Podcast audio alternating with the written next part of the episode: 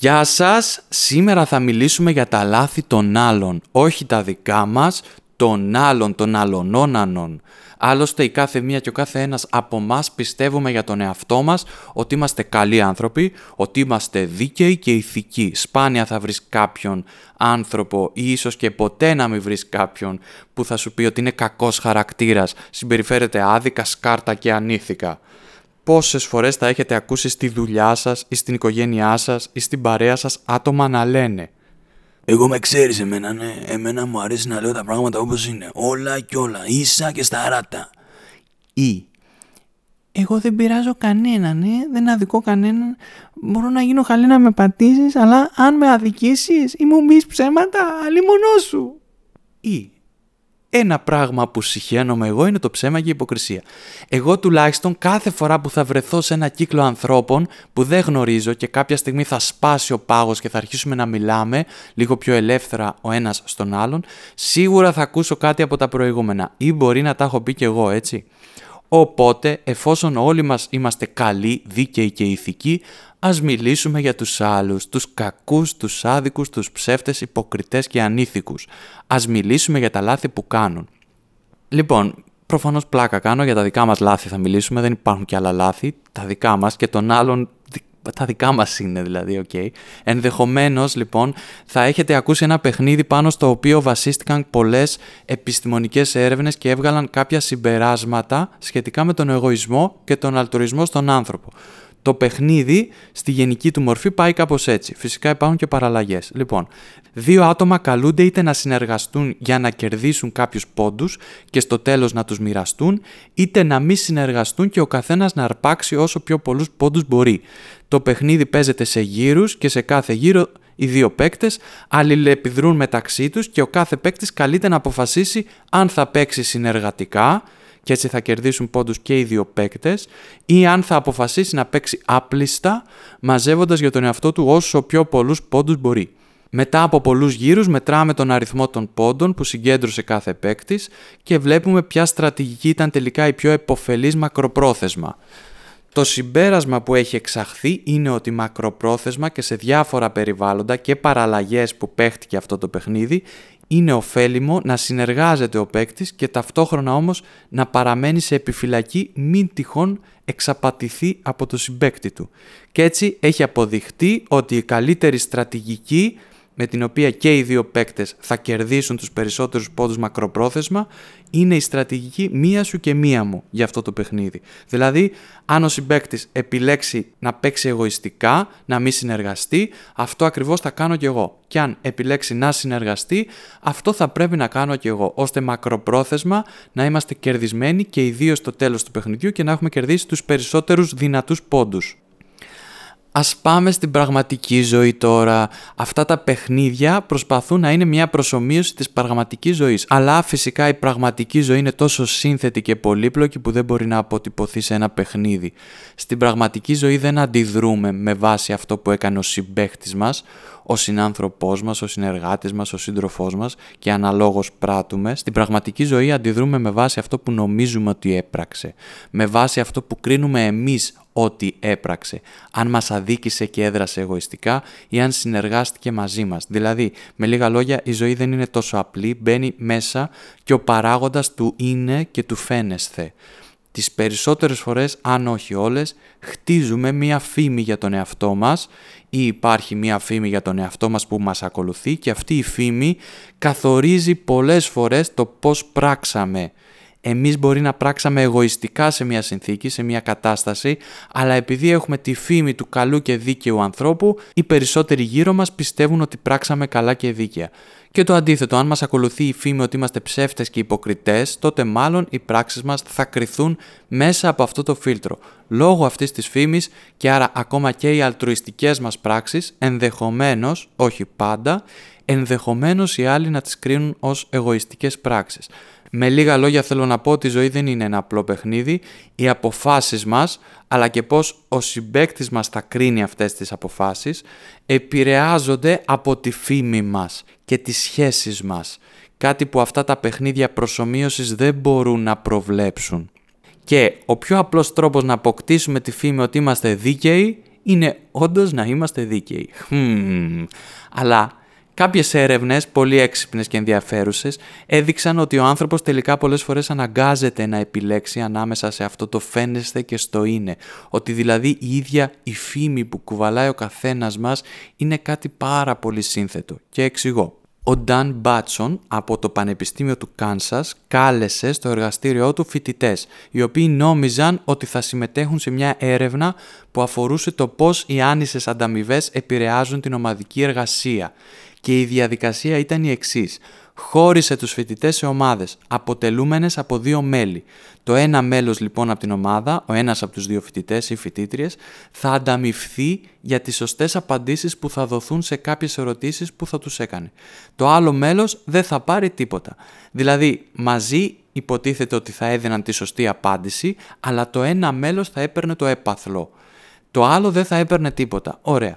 Και ποιος από τους δύο θα αποφάσισε ποιος θα κερδίσει το έπαθλο κάθε φορά; Λοιπόν, δώστε προσοχή. Ο Μπάτσον είπε σε κάθε φοιτητή που έμπαινε μέσα στο εργαστήριο «Ο συμπαίχτης σου βρίσκεται στο διπλανό δωμάτιο, θα παίζετε μαζί, θα είστε ομάδα, αλλά δεν θα συναντηθείτε ποτέ.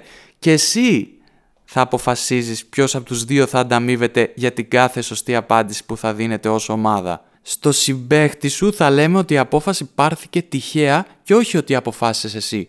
Α, πάρε και ένα νόμισμα σε περίπτωση που θες να το παίξεις κορώνα γράμματα για το ποιος από τους δύο σας θα ανταμείβεται.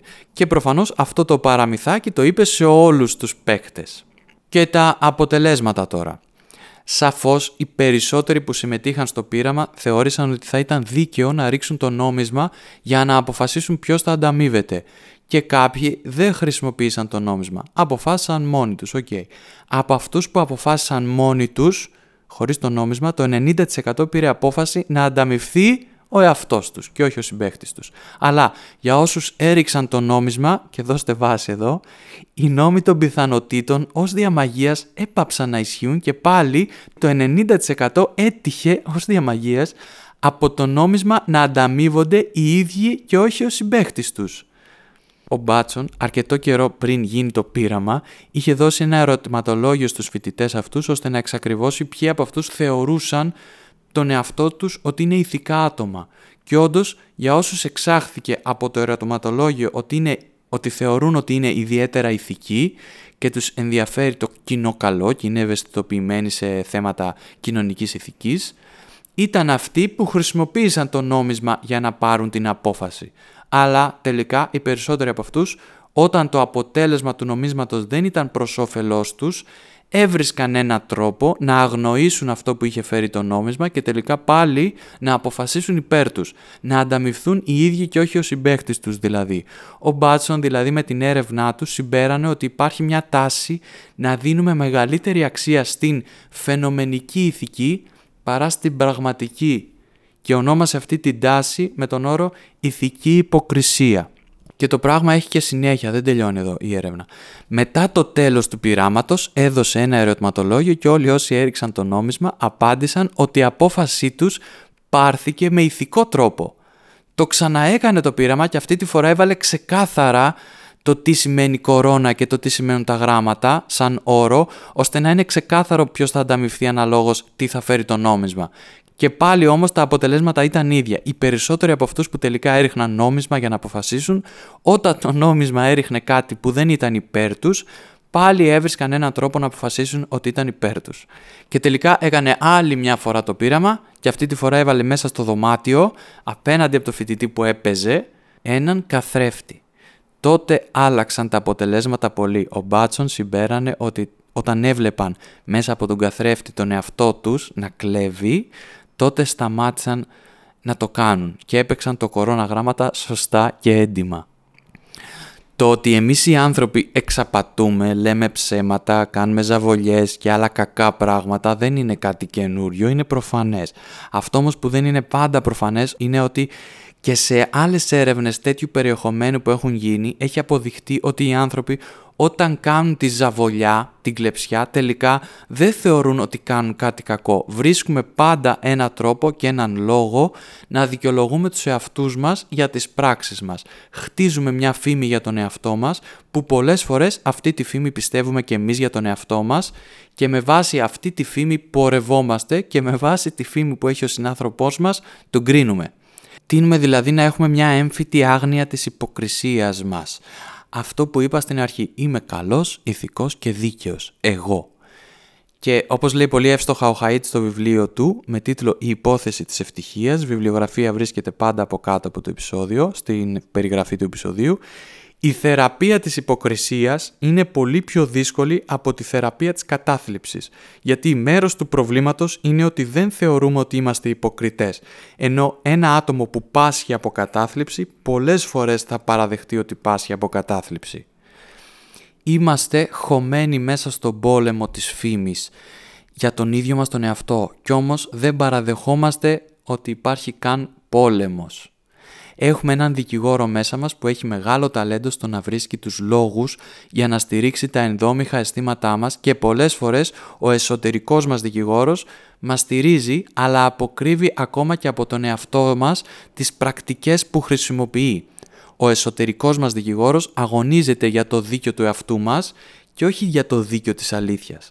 Ή με άλλα λόγια, όπως έχει πει και ο Μπέντζαμιν Φράγκλιν, είναι πολύ λογικό να είσαι ένα λογικό on αφού αυτό σου επιτρέπει να βρίσκεις ή να κατασκευάζεις έναν λόγο για κάθε τι που έχεις στο μυαλό σου. Και θα έρθω εγώ και θα πω και πολύ καλά κάνουμε. Οφείλουμε για τον εαυτό μας πρωτίστως, αλλά και για τους άλλους, να δείχνουμε έναν καλό εαυτό. Θέλουμε και πολύ καλά κάνουμε και θέλουμε να δείχνουμε τον καλύτερο δυνατό εαυτό μας και σε μας τις ίδιες και τους ίδιους και στους άλλους. Χτίζουμε την κοινωνική μας ζωή λιθαράκι λιθαράκι ώστε να έχουμε μια καλή φήμη, να είμαστε αγαπητοί, να μας συμπαθούν, να μας θαυμάζουν, να εμπνέονται από μας και γιατί όχι; OK. Okay. Βέβαια, στο παιχνίδι της κοινωνικής αναγνώρισης πολλές φορές αναγκαστικά έρχεται και η κοινωνική σύγκριση. Συγκρινόμαστε με τους άλλους. Λογικό και αναμενόμενο. Και τώρα που είπα σύγκριση, πάμε σε μια άλλη πολύ ωραία έρευνα που έκανε ο Nick Epley και ο David Dunning στο Πανεπιστήμιο Cornell. Αυτή την έρευνα την έκανα κι εγώ. Πολύ πιο απλουστευμένη φυσικά και όχι με κάποια επιστημονική μεθοδολογία στο Instagram.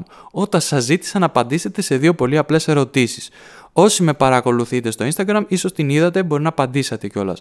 Έτσι για πλάκα την κάναμε αυτή την έρευνα κι όμως θα πω εγώ ότι τα αποτελέσματα ήταν ίδια σχεδόν με αυτά της πραγματικής έρευνας. Ας εξηγήσουμε τι έγινε στην πραγματική έρευνα όμως, έτσι. Λοιπόν, αυτοί οι δύο, ο Έπλεϊ και ο Ντάνινγκ, έδωσαν αμοιβή 5 δολάρια σε κάποιους ανθρώπους για να συμμετάσχουν σε ένα πείραμα και μετά τους ζήτησαν να προβλέψουν τι μέρος από αυτό το ποσό θα προσέφεραν υποθετικά οι ίδιοι και οι άλλοι για κάποιο φιλανθρωπικό σκοπό μετά την έρευνα. Οι συμμετέχοντες είπαν κατά μέσο όρο ότι θα έδιναν 2,44 δολάρια και ότι οι άλλοι προέβλεψαν ότι θα έδιναν μόνο 1,83. Όταν επαναλήφθηκε το πείραμα και αυτή τη φορά ζητήθηκε όντως από τους συμμετέχοντες να δώσουν χρήματα, η μέση δωρεά τελικά ήταν 1,5 δολάριο και ξαναέκαναν το πείραμα και αυτή τη φορά περιέγραψαν τις λεπτομέρειες αυτού του πειράματος που μόλις σας είπα, αυτό δηλαδή που μόλις σας είπα, το περιέγραψαν σε μια καινούρια ομάδα συμμετεχόντων και τους ζήτησαν να προβλέψουν πόσα χρήματα θα προσέφεραν εκείνοι. Δηλαδή ήξεραν ακριβώς την έρευνα και συμμετείχαν στην έρευνα που ήξεραν ακριβώς. Για άλλη μια φορά, οι συμμετέχοντες προέβλεψαν ότι θα ήταν πολύ πιο γενναιόδοροι από τους άλλους. Ύστερα όμως είδαν τα πραγματικά χρηματικά ποσά που είχαν δοθεί από όσους είχαν συμμετάσχει στο πείραμα αυτό, τα οποία τους αποκαλύφθηκαν ένα-ένα και των οποίων ο μέσος όρος ήταν 1,5 δολάριο που είπαμε. Στη συνέχεια τους δόθηκε η δυνατότητα, αφότου είχαν λάβει τις νέες αυτές πληροφορίες, να αναθεωρήσουν τις εκτιμήσεις τους και πράγματι το έκαναν. Αν και η εκτίμησή τους για το ποσό που θα έδιναν οι άλλοι μειώθηκε, η εκτίμησή τους για το ποσό που θα έδιναν οι ίδιοι δεν άλλαξε καθόλου. Με άλλα λόγια, οι συμμετέχοντες χρησιμοποίησαν σωστά τη γνώση τους αυτή της προγενέστερης κατάστασης, το ότι ήξεραν το πείραμα και τα αποτέλεσματα που έδεσε, για να αναθεωρήσουν τις προβλέψεις τους για τους άλλους. αλλά αρνήθηκαν να τις εφαρμόσουν στις εξειδανικευμένες εκτιμήσεις για τον εαυτό τους. Και να πούμε τώρα και τα αποτελέσματα της ερευνούλας μας που κάναμε στο Instagram. Πόσα από τα 5 ευρώ που σας έδωσα εγώ χάρισμα θα δίνατε για φιλανθρωπικούς σκοπούς, ήταν η πρώτη ερώτηση, και πόσα από αυτά τα 5 ευρώ πιστεύετε ότι θα έδιναν οι άλλοι που πήραν; Γιατί πήραν και κάποιοι άλλοι 5 ευρώ. Αυτοί οι άλλοι πόσα από τα 5 ευρώ θα έδιναν για φιλανθρωπικούς σκοπούς. Ωραία. Οι περισσότεροι, ένα 70% είπε ότι θα έδινε από 4 έως 5 ευρώ για φιλανθρωπικούς σκοπούς. Που μάλλον εννοούσε δηλαδή ότι θα έδινε όλο το ποσό και τα 5 ευρώ. Και τι πιστεύουν ότι θα έδιναν όλοι οι άλλοι που απάντησαν. Ένα 35% είπε ότι όλοι οι άλλοι θα έδιναν 4 με 5 ευρώ, δηλαδή μάλλον 5 ευρώ όλο το ποσό. Ένα 30% είπε ότι θα έδινε μέχρι 3 ευρώ, ένα 23% μέχρι 2 ευρώ και ένα 12% μέχρι 4 ευρώ. Δηλαδή, αυτό που μου έκανε εντύπωση ήταν ότι πολλοί από αυτούς που είπαν ότι για τον εαυτό μου εγώ θα δώσω 5 ευρώ, πολλοί από αυτούς είπαν ότι όλοι οι άλλοι, και αυτό φαίνεται στα ποσοστά, στα αποτελέσματα, θα δώσουν 3 ευρώ. Δηλαδή οι 70% που είπαν ότι εγώ θα δώσω 5 ευρώ, γιατί είμαι ανοιχτοχέρης και γενναιόδωρος, αυτοί οι 70% σπάστηκαν μετά σε δύο μέρη, 35 και 30 ας πούμε, οι οποίοι οι μισοί είπαν ότι οι άλλοι θα δώσουν 3 ευρώ και οι άλλοι μισοί είπαν ότι θα δώσουν 5 ευρώ. Κρίνουμε τους άλλους βάσει της συμπεριφοράς τους, αλλά θεωρούμε ότι για μας τους ίδιους διαθέτουμε ειδικές πληροφορίες. Γνωρίζουμε ποιοι είμαστε πραγματικά κατά βάθος και έτσι μπορούμε να βρίσκουμε εύκολα τρόπους για να δικαιολογούμε τις εγωιστικές μας ενέργειες και να μένουμε γατζωμένοι στην ψευδέστηση ότι είμαστε καλύτεροι από τους άλλους. Ωραίες έρευνες αυτές και ωραία συμπεράσματα τα οποία δίνουν τροφή για πολλή σκέψη και συζήτηση Πόσο μάλλον όταν δούμε και άλλες έρευνες που δεν θα τις αναλύσουμε τώρα εδώ γιατί θα μας πάρει 100 ώρες που έγιναν αλλά αυτή τη φορά που αφορούσαν ομάδες ανθρώπων και όχι άτομα ξεχωριστά. Και μια ομάδα ανθρώπων μπορεί να είναι εμείς οι Έλληνες και οι άλλοι οι Τούρκοι ή εμείς να είμαστε οι άνδρες και οι άλλοι να είναι οι γυναίκες. Και πολλές τέτοιες έρευνες έχουν δώσει ως συμπέρασμα ότι είμαστε πεπεισμένοι για τη δική μας αρετή, για τη δική μας καλοσύνη. Σπεύδουμε όμως να εντοπίσουμε μεροληψία, απληστία, διπροσωπία, υποκρισία στους άλλους. Και, OK, okay, πολλές φορές έχουμε δίκιο για τα κίνητρα των άλλων, καθώς όμως η οποιαδήποτε διαμάχη αρχίζει να κλιμακώνεται, αρχίζουμε να υπερβάλλουμε εξόφθαλμα και να υφαίνουμε μια ιστορία στην οποία το καθαρό καλό, η δική μας πλευρά, εμείς, μάχεται το καθαρό κακό, την άλλη πλευρά, τους άλλους. Η άποψη που έχουμε για τον εαυτό μας συχνά μένει ανεπηρέαστη ακόμα κι αν συμμετέχουμε σε ένα τέτοιο πείραμα και δούμε τα συμπεράσματά του ακόμα κι αν έρθει κάποιος και με πιάσει από το γιακά και μου πει άκουσέ με, οι περισσότεροι άνθρωποι έχουν μια εξοραϊσμένη άποψη για τον εαυτό τους. Προσγειώσου. Εγώ αρνούμαι να το κάνω, μουρμουρίζοντας από μέσα μου «OK, μπορεί οι άλλοι να μεροληπτούν, αλλά εγώ είμαι πραγματικά πάνω από το μέσο όρο στις ηγετικές ικανότητες, ηθικές, κοινωνικές κτλ. κτλ.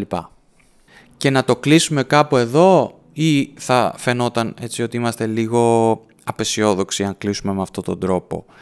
Μ, εντάξει, δεν έχουμε και κάποια λόξα να κλείνουμε κάθε επεισόδιο με πολύ θετικό και αισιόδοξο τρόπο για τον άνθρωπο και το μέλλον και την ανθρωπότητα. Διαβάζουμε, μελετάμε, σκεφτόμαστε, ιδέες λέμε, μοιραζόμαστε, δεν είναι κακό να φτάσουμε και σε κάποιο συμπέρασμα για μας λίγο έτσι πιο απεσιόδοξο.